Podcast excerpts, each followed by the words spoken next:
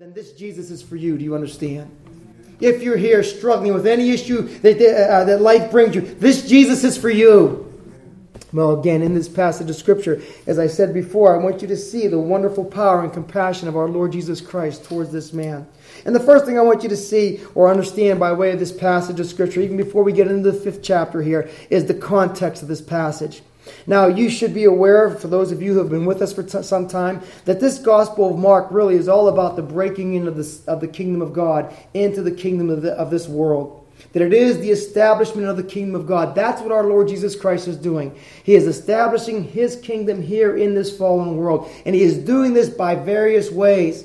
As we said before in the fourth chapter, it was all about parable. You remember in the beginning, in, in, in uh, Mark chapter 1, we had the great statement uh, that was given concerning the Lord Jesus Christ, the, the, God, uh, the, the, beginning of the gospel of Jesus Christ, the Son of God. He, came, he comes preaching the gospel, again, breaking in the kingdom, if I can put it that way. And what he's been doing all the way through this is he's been establishing his authority.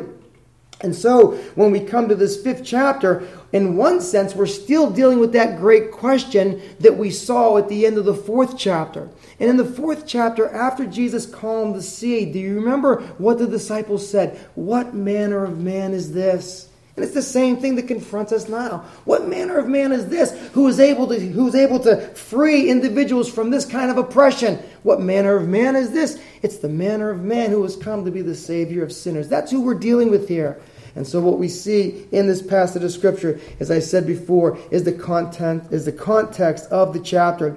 It's very interesting. One commentator says this uh, Jesus' ministry in the Gospel of Mark as overcoming the rule of Satan is really what this gospel is all about. He is breaking the power of darkness and establishing the kingdom of God. And again, there's a sense in which there's always an appeal and always a call and always something of a pressure placed upon those who hear the gospel to say within themselves, Yes, I will take up this king. I will follow this king and I will be a part of his kingdom.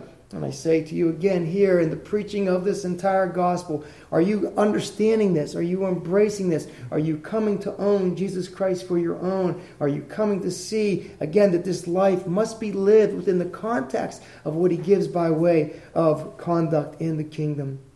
Well, that's the first thing that I want you to see again the context of the chapter. Once again, the breaking into the kingdom of God.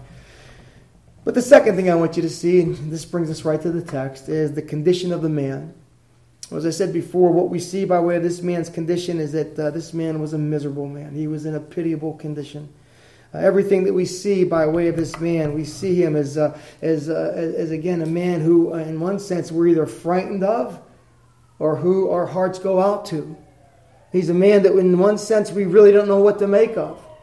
He, there he is, again, uh, somebody who would be a, a frightening subject to be in the presence of. And then maybe he might be somebody who, if we look from a distance and from afar, we would have pity on him. This man, again, of all the things that afflict him, primarily what we see is this is that here was a man under the possession of demonic forces. What a sad and what a horrible thing for an individual to be in. And as I said before, I want you to know and understand these things still happen today. Sometimes I, I, I, I hesitate to go into these type of things uh, if I can look around, very few, only you know, really one young. And sometimes I hesitate to do this because I don't want to. I don't want to uh, scare or or make uh, or have uh, young ones think in ways that maybe their their minds are are kind of run amok. I don't want that to happen. But we have to talk about these things, don't we? That there is a reality of wickedness. There are the forces of evil in hell, and both young and old alike need to be aware of this. And you need to be aware, as we said here before, as, as I said before, that as we see on the pages of, the, of this passage of Scripture, there are still individuals who suffer under the same affliction. Sometimes this affliction, again, is, is, is brought on by purposeful acts. Sometimes this affliction is kind of just uh, slowly entered into. Sometimes this affliction is, is never something that was sought after, but when an individual turns around and sees where he's at, he can't believe he or she is there. That's what happens oftentimes. And so, what we see here is again this pitiable man.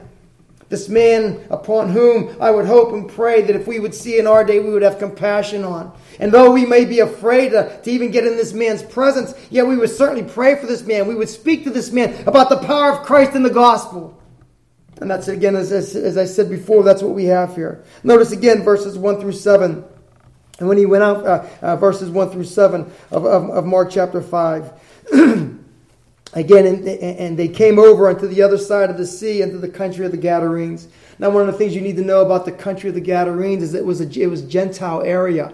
It wasn't so much controlled by, it wasn't a Jewish area. And this is part of the reasons why we see the, the pigs uh, uh, being herded. Uh, the Jews wouldn't have done this, but the, but the Gentiles certainly would have. And there's some question as to whether this man was Jewish or was he, or was, was he Gentile. Uh, some think that he may have been Jewish who was, who was uh, sent abroad that uh, his people wanted to not have nothing to do with him, and so they sent him abroad to the to the places of the uh, of the Gentiles. Whether or not the man's Jewish or Gentile, to one sense, really doesn't matter, because what we see is that this is a man, again, as I said before, who was oppressed by sin and by the host of hell. And we see again there's something of the nature of the man. Look here in verse two. And when he was come out of the ship, immediately there met him out of the tombs a man with an unclean spirit and that's the first thing that we have by way of the description of this man. He was a man that was possessed with an unclean spirit. Now, there are many things when we look at this man that we can say, well, this may have been a psychological affliction that he had. This may have been a mental condition that he was in. But when all is said and done, he was possessed by an unclean spirit. And there was no, if I can say it this way, no normal unclean spirit. It was a legion that was in this man. We'll see this here shortly. But this was the, this was the man's overriding affliction that he was oppressed by this demonic uh, host. And this is the thing that we see. And it's interesting how many times in the Gospel of Mark we have this designation of, uh, of demons as unclean spirits. Oftentimes, the word unclean is very closely associated with sexual impurity or filthiness, uncleanness in a moral sense. And this is again what this man was afflicted with.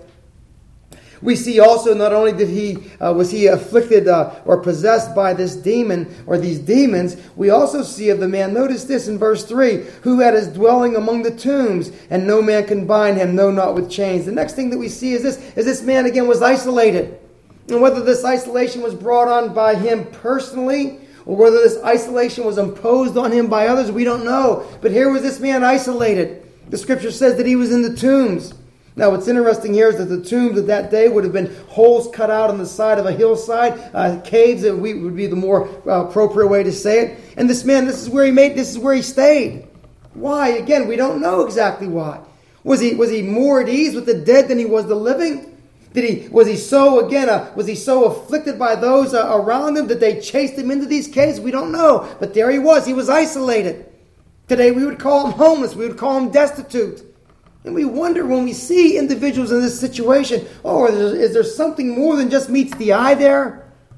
And so here he was again, possessed of an unclean spirit. There he was again, isolated. Notice again in verse 3 and no man can bind him, no, uh, no, not with chains. This man, for some strange reason, possessed this kind of great uh, physical strength. It's a bizarre thing. And again, we see things like this, don't we? We, we see accounts. Maybe we, we, we look at these things on, on, on, on, videos, or maybe we hear accounts of this where it takes uh, uh, three, four, five, six, seven policemen to subdue one man. What's going on there? You know, sometimes it's, it's drug related. We know that. We understand it. But other times it's not. What's going on there? You, know, you see these things that we see in this man. How many times do we see when we look around?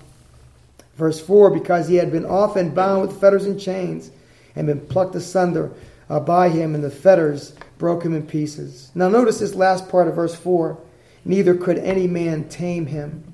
The word there, tame, is, to, to, is the word for subdue. This man was uncontrollable. This man was in such a state that, again, nothing could be done to, to help this man. He was uncontrollable. He was, again, unable to be bound in any way. Nothing could subdue him. I almost wonder by this uh, uh, would, would there have been an attempt uh, to, to, to, to, not only uh, deal with this man physically, would have there been attempts to deal with this man, uh, at least in their day, as much as they were able to, mentally or, or psychologically? Were there attempts to calm this man down? Were there attempts to reason with this man? We don't know. All we know is this is that this, is that this man is in a miserable and pitiable condition. And again, what we're seeing here is this. This reminds us, does it not, of the effects of sin? I think this is very interesting. I've said this so many times that sin is a liar when it's all said and done. That sin promises so much and delivers so little. Sin always takes more than what it ever promised. And we're always worse on the other end of sin than, uh, than we would have been if we would have stayed away from it. And this is the picture that we get in this man. Again, we don't know how this man was in this condition. But I want to say almost I want to say almost without doubt, I don't think he was born into that situation. Oh, how did this man get here? What did he toy with in his life? What brought him to this point? What brought him to the point to where he was now again in bondage, not by chains. You see, the chains couldn't keep him in bondage, but his sin and, and demons sure kept him in bondage. And so this man, as I said before, he's a, he's a pitiable individual. He reminds us of what the effect of sin is in a life. And I want you to see something. Let's not lose sight of the man as an individual. You see, this man at one day was at one time was a boy. This man at one time was that boy who was held in his mother's arms. This, this, this man is that boy who one day was, was coddled by mother and father. This, this man was, uh, was uh, somebody, was a boy at one time who enjoyed friends and family. But look at the man now. What did sin do to this man? How did Satan get a hold of this one? He reminds us, does it not, of John chapter 10, verse 10 the thief comes not but to steal, to kill, and destroy. And Jesus says, I am come that they might have life and have it more abundantly. You see again what folly individuals fall into, thinking they can get more from sin than they can get from a Savior. A.W. Tozer says this about the hatred of Satan for, for the people of God. He says the following He says, If Satan opposes the new convert, he opposes still more bitterly the Christian who is pressing on toward a higher life. Do I see any who are pressing on to a life of greater obedience to the Lord Jesus Christ? I hope I do. I hope we've all moved on from that idea that, hey, I'm just, I'm saved and I'm getting to heaven, I'm good with that. And I'll just kind of play it out until I get there. Get rid of those ideas. Learn what it is to live in the joy of being sold out for the glory of God. You'll never be bored, brothers and sisters. So Tozer goes on to say again, he opposes more bitterly the Christian that is pressing on to a higher life in Christ. The spirit filled life is not, as many suppose, a life of peace and quiet and pleasure. It is likely to be something quite the opposite. Tozer goes on. Satan hates the true Christian for several reasons. One is that God loves him, and whatever is loved by God is sure to be hated by the devil. Another is that the Christian, being a child of God, bears a family resemblance to the Father and to the household of faith. A third reason is that the true Christian is a former slave who has escaped from the galley, and Satan cannot forgive him for that affront. A fourth reason is that a praying Christian is a, is a constant threat to the stability of Satan's government. Uh, the Christian is a holy rebel loose in the world with access to the throne of God. Satan never knows from what direction this danger will come. Who knows when there will be another Elijah raised up, another Daniel, another Luther, another Luther. You see, again, there is. I look out, and what do I see? Yes, I see brothers and sisters here for the, for the worship of God. But again, what God can do in and through you. And so Satan is not at ease with this. But again, we see here the, the effects of sin in the life of this man. This man oppressed by Satan this man oppressed by a demonic horde. But the other thing I want you to see is this. Don't lose sight of this man, not only as we see him as an individual, let's not lose sight of this man as a picture of what sin can and will do to humanity. Sin is a, sin is a destroyer. Do not lose sight of this. Sin destroys individuals, sin destroys homes, Sin destroys families. Sin destroys societies. Sin is a destroyer. And if you think I'm misinformed on this, look what happens even to the life of this man when we're going to see other things as well. So there we see the condition of this man. It is, as I said before, a pitiable condition.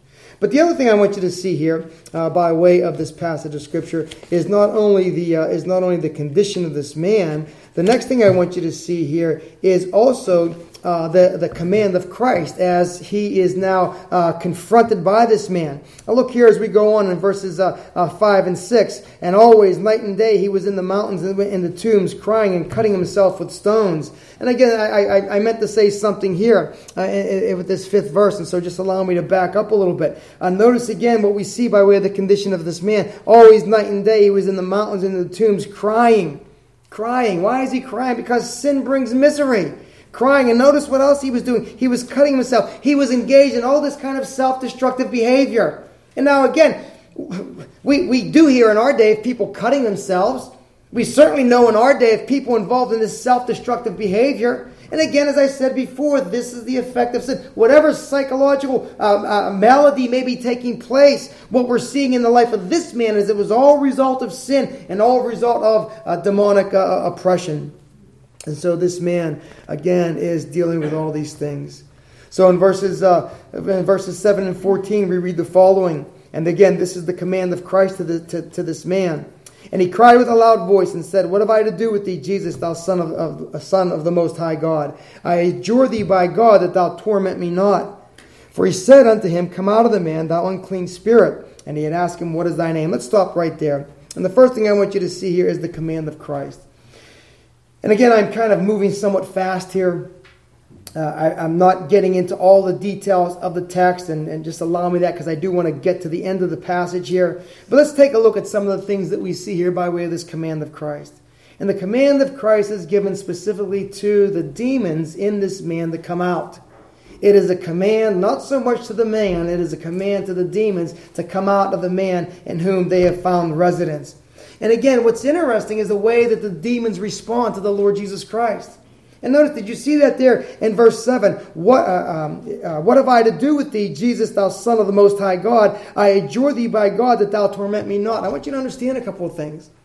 Consistently, in the Gospel of Mark, whenever Christ has been confronted by demons, or whenever demons have been in the presence of Christ, they have always confessed the reality of his nature. Go back just a few pages to, to Mark chapter 1, verse 24. Mark chapter 1, verse 24. Here we had a man in a synagogue, again, that was possessed of a, of a demon. It gets a strange thing, a man in a synagogue. What's he doing there? And, what's he doing there? A man possessed with a demon, but he, there he was. And notice what we see in verse 24. Again, we can say, we can start in verse 23. And there was in their synagogue a man with an unclean spirit. There's that same designation again. And he cried out, saying, Let us alone. What have we to do with thee, Jesus, uh, thou Jesus of Nazareth? Art thou come to destroy us? I know thee who thou art, the Holy One of God. It's the same, it's the same designation. If you go to chapter 3, verse 11, we see, uh, we see essentially the same thing. Chapter 3, verse 11. And the unclean spirits, when they saw him, fell down before him and cried, saying, Thou art the Son of God. Now, what's interesting, if I can kind of take a step back and take a larger picture of the Gospel of Mark, what's interesting is this. The entire first part of the Gospel of Mark is working up to the eighth chapter. And I think it's in the eighth chapter, I think it's the 37th verse. Jesus asked the disciples the question, Who do men say that I am? And Peter gives his great confession, Thou art, uh, thou art the Christ, the Son of God. And then from that point, from Mark chapter uh, 8, I believe verse 37, afterwards, Jesus is proving that out. In the first part of the gospel, he's developing that. After that high point, he's proving that out. And what we see happening here again is that the demons are recognizing this. They know who he is. And we don't see any confession of Jesus as the Son of God until we see Peter giving it, and then when we see it in the uh, centurion when the Lord Jesus Christ is being crucified. But that's the aim of this gospel. That's how the gospel is working. But what we see again here, as I said before, is the command of Christ to come out of the individual. Now, I want you to see something here. That this command of Christ, you must understand, is not only an act of authority, it most certainly is that but it is also an act of compassion. And what I would call you to recognize is this is that every act of deliverance from sin is a compassionate act. That every call to forsake sin is a compassionate act. that every act of deliverance from demonic and sinful bondage is a compassionate act. And you need to hear that today. You know why? Because there are people who want to stay in their sin today who would be greatly offended should you ever call them away from their sin. There are people who are more than happy to be whistling on their way to the pit of hell and don't want to be disturbed as they go there. And but I'm saying to you, even though you may be despised for it, and even though people may be offended by it, it is a compassionate act on your part to call a sinner away from his sin. And that's what our Lord Jesus Christ is doing here. He is commanding again the demons to come out of the man. It was compassion that he that our Lord was having toward this man, and that's what our Lord says. I believe in verse uh, in verse 19 that we're going to see it here shortly. He says, "Go and tell your friends how great compassion the Lord had on thee." And I want you to know and understand that every time you preach the gospel, it's an act of compassion. Every time you call love from loved one away from sin, it's an act of compassion. Every time you make a case for the cause of Christ, it's an act of compassion. And so our Lord Jesus Christ, again, by way of this command, is an acting, an act of great compassion. Now, when we read this passage of Scripture, sometimes we're set back a little bit because we, we have here uh, in verse 9, after our Lord says, Come out of him in verse 8 and verse 9, and he asked him, What is thy name? And he answered, saying, My name is Legion, for we are many. A lot of times uh, you'd be surprised how many questions come up at this point. And the questions basically are this Was the Lord Jesus Christ kind of establishing some kind of uh, uh, uh formula for exorcism? There are a lot of people in our day who, when they encounter again uh, these these forces of darkness, uh, tell us it's very important to establish the identity of a demon. I don't think that's what our Lord is doing here. I know that that's what goes on a lot of times, but I don't think that's what our Lord is doing. I think what our Lord is doing is essentially this. He is calling upon the demons to identify themselves in order that this man might know the misery that he's in. Yes, he understands it. That you and I might know again the, the, the, the, the, the legion, the multitude the, uh, of evil that individuals have to deal with. And again, as I said before, I have to admit that there is a, a lot of interaction at this point as to, as to what's going on here. That, uh, that when, um, when, um, when the demon is asking uh, uh, Jesus the question, what, what have I to do with thee? there, there is in this, uh, in this approach to exorcism, which again, sometimes I'm, I'm reluctant to, to go along with, but there is this approach that this, it's the idea that you establish authority by way of question and answer. And I don't know that that's what Jesus is calling us to engage in. I think that there is such power in the proclamation of the cross of Jesus Christ. I think there is such power in the, in the blood of our Lord Jesus Christ. I think that such bondage is broken when an individual comes to see and understand Jesus Christ as Lord and Savior. I think there is such power in the life of holiness and sanctification. I think all these things again are given to us in Scripture in order that we might be free from all this. But anyway, the question comes up. J.C. Ryle, the great, uh, the great uh, English uh, uh preacher of a, of a bygone era, says this. He says, The power of Satan appears in these awful words which the unclean uh, spirit used when he asked our Lord, What is thy name? And he answered, saying, My name is Legion, for we are many. Ryle says this We probably have not the faintest idea of the number, the subtlety, or the activity of Satan's agents. We forget that he is a king over an enormous host of subordinate spirits who do his will. We should probably find, if our eyes were open to see the spirits, that they are about our path, about our bed, and observing all of our ways to an extent which we have no conception. In private and in public, in church and in the world, they are busy enemies ever near us, whose presence we are, ne- we are not aware of. so, what Ryle is saying is this it's not so much a, a, a, a, a formula of exorcism but rather what it's about is bringing us to an awareness of the host of wickedness that we must deal with. It's a fact that points to the reality of the fact that our Lord Jesus Christ is a great deliverer.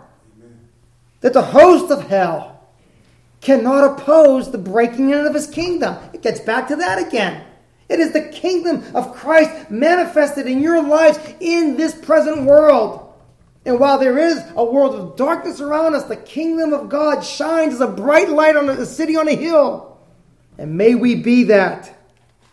The designation of the, of the demon as legion again has led many to say that what uh, the demon is referring to here is, is again the multitude of, of, uh, of, of demonic hosts within this man. What a, what a, what a picture You and I know what it's like sometimes to have three, four, five thoughts going back and forth in our head at the same time. It's like, what is going on here?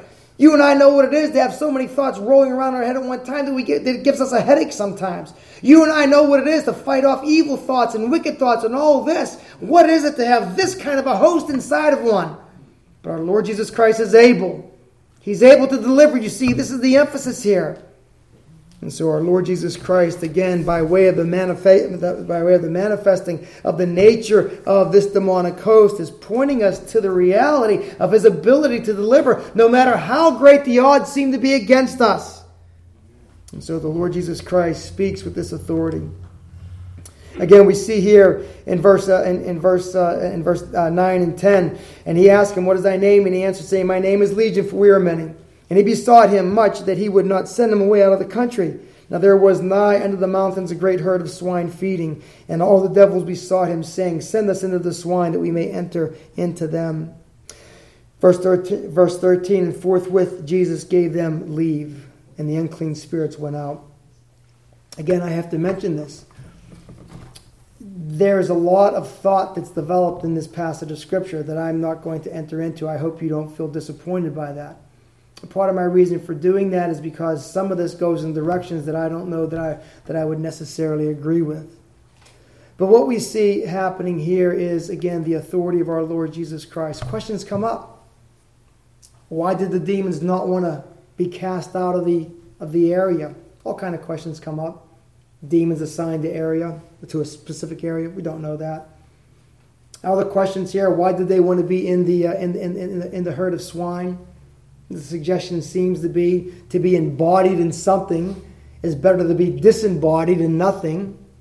I, I, I can't speak definitively on this for you. And to be honest with you, that's not where I want my focus to be. Because whatever, whatever demons are or aren't, there's a Savior who's greater. That's the point. He delivers. And there's a lot that I don't know about this. And there's a lot that I don't need to know about this. I'm resting in an all sufficient Savior. One who speaks to the sea and says, Peace, be calm. One who speaks to the demon and says, Be gone. One who saves my soul from sin. That's the Savior I'm looking at. Let the, let, let the pigs run where they want. I could care less.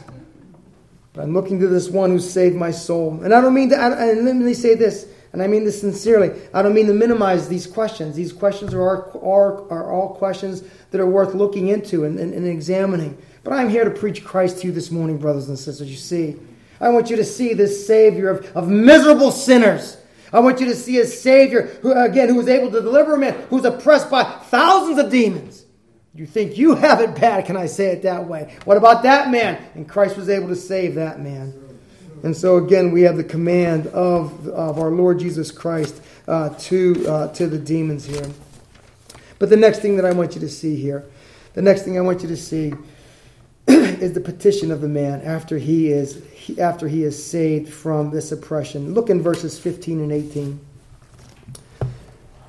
And they came and they came to Jesus to see him that was possessed with the devil, and had the legion sitting and clothed and in his right mind, and they were afraid.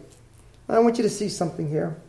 Again, we have the account of the of the of, of, of the horde of demons leaving the man, entering into the swine the herd of pigs running down the hill, drowning. Again, questions come up.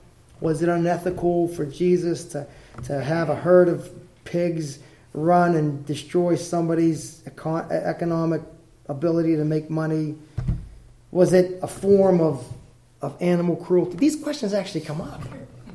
Yeah, I know. And, and, and, and theologians talk about these things.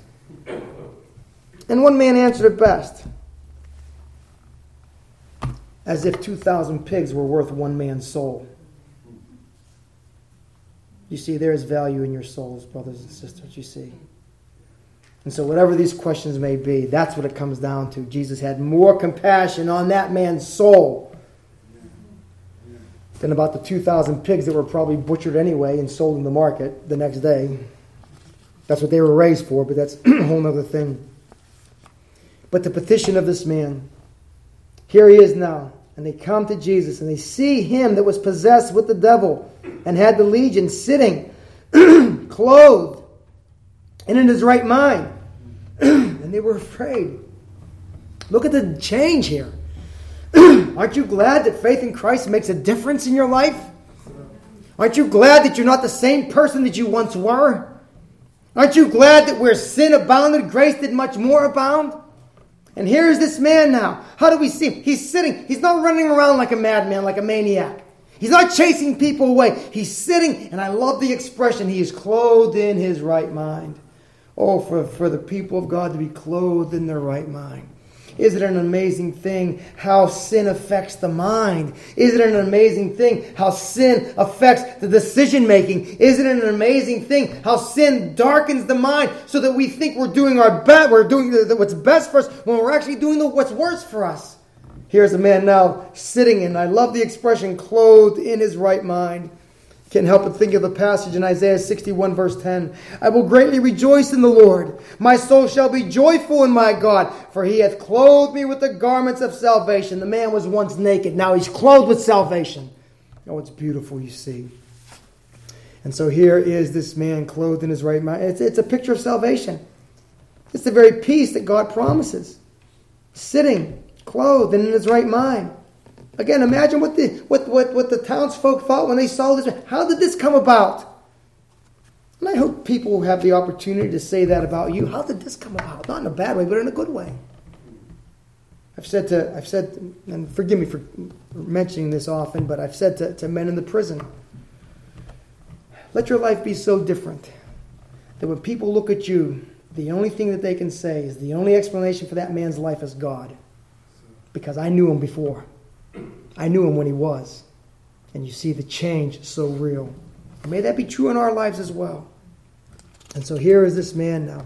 And what is he petitioning our Lord Jesus Christ? Notice here again in verse, uh, in, in verse 18, and when he was coming to the ship, he that had been possessed with the devil prayed him that he might be with him. That's the mark of salvation, brothers and sisters. You long to be with the Lord Jesus Christ. Yes, you understand you have responsibilities and callings here and now, but you long to be with your Savior. You long to be home with that one who loved you enough to give himself for you. And if you can't be with him again in heaven, you desire to be with him as you commune with him in prayer, as you commune with him around his word, as you commune with him in times of public worship. You desire to be where Christ is. And that's what this man wanted. As I said before, it's a very sweet thing to see, and it's the mark of what salvation is. Oh, you see, these, these, these individuals, they, they get saved and they want nothing to do with Christ or his people. This, isn't, this is really not what should be happening. But it is the mark of the people of God that when they get saved, they desire to be with Christ. and so here is this man desiring to come with Christ.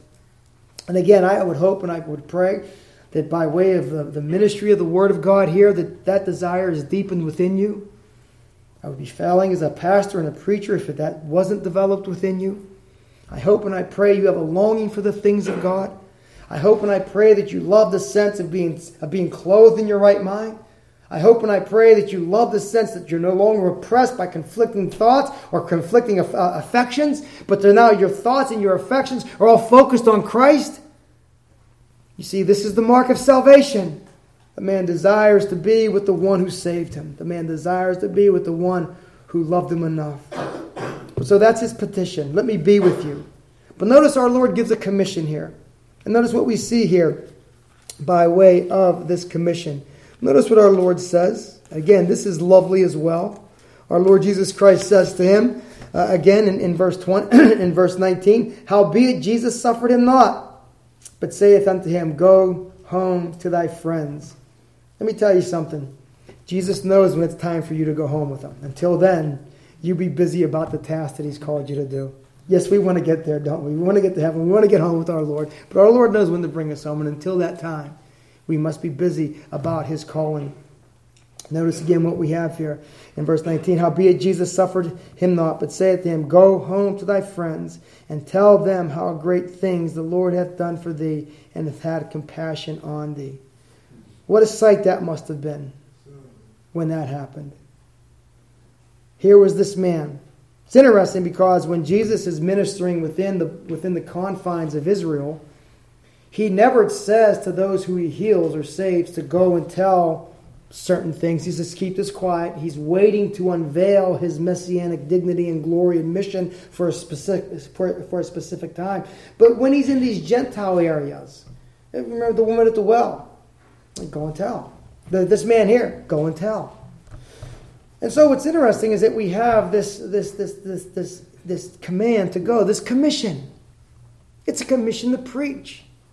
And you might think to yourselves, well, how can this man preach? What does he know? He knows one thing. He's like the man, he's like the man that was born blind in John chapter 9. That's another passage of scripture I really like.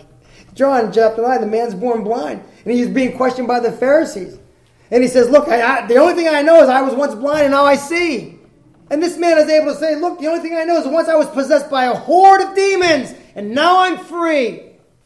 And you can say, oh, I was once in bondage to this sin and I was in bondage to that sin and now I'm free. That's the gospel, brothers and sisters. Point to Christ, you see. And so here's this man commissioned by our Lord Jesus Christ. But what it must have been. Have you ever have you ever seen somebody in the throes of their worst moment? And I don't mean like just having a bad day at work. I mean like disaster has either come upon them or they've been the instrument of disaster. I'm telling you, it physically changes an individual's countenance. They look like different people. And then to see them afterwards, when something is made right. Again, I forgive me for bringing this up again, but I remember again at the prison. Forgive me for this, but met. I was in the. Um, I was in what was once, you know, the state uh, Bridgewater State um, hospital. Anybody that committed a crime would be would be would be committed there for for examination. And I remember I met a, a man there. He was he looked he was he was a wreck. He was weighed down. He was he was disheveled. The whole thing. But he came to the services. I don't know if, if my preaching had any effect on him or not. I was not I was not the only one there. But maybe about maybe six to eight months later, I saw him in the general population. Honestly, I didn't recognize the guy at first. His countenance changed that much. What do you think this man's friends and family saw? When they saw a man who was once a flat out demoniac, who couldn't be uh, held with chains, who continually cut himself over and over again, who was not in his right mind, now to see him at peace, now to see him in his right mind, now to see him speaking of this one who loved him enough to deliver him from that kind of affliction. It must have been an amazing thing. Here was a man who went home to friends, and his friends, I'm sure, were just thrilled. If his mother was alive, he went home to his mother father was alive. He says, Dad, Dad, Dad, let me tell you. Let me tell you of this Jesus of Nazareth. Oh, you see the, the, the, commission of our Lord Jesus Christ, this, this calling on those who have been saved from a world of sin and an eternity of hell. You see, this man kind of takes up what the psalmist spoke about in Psalm 61, 66, verse 16, when he says this Come and hear, all you that fear God, and I will declare what he hath done for my soul. I can't preach any better than that. God bless you, brothers and sisters.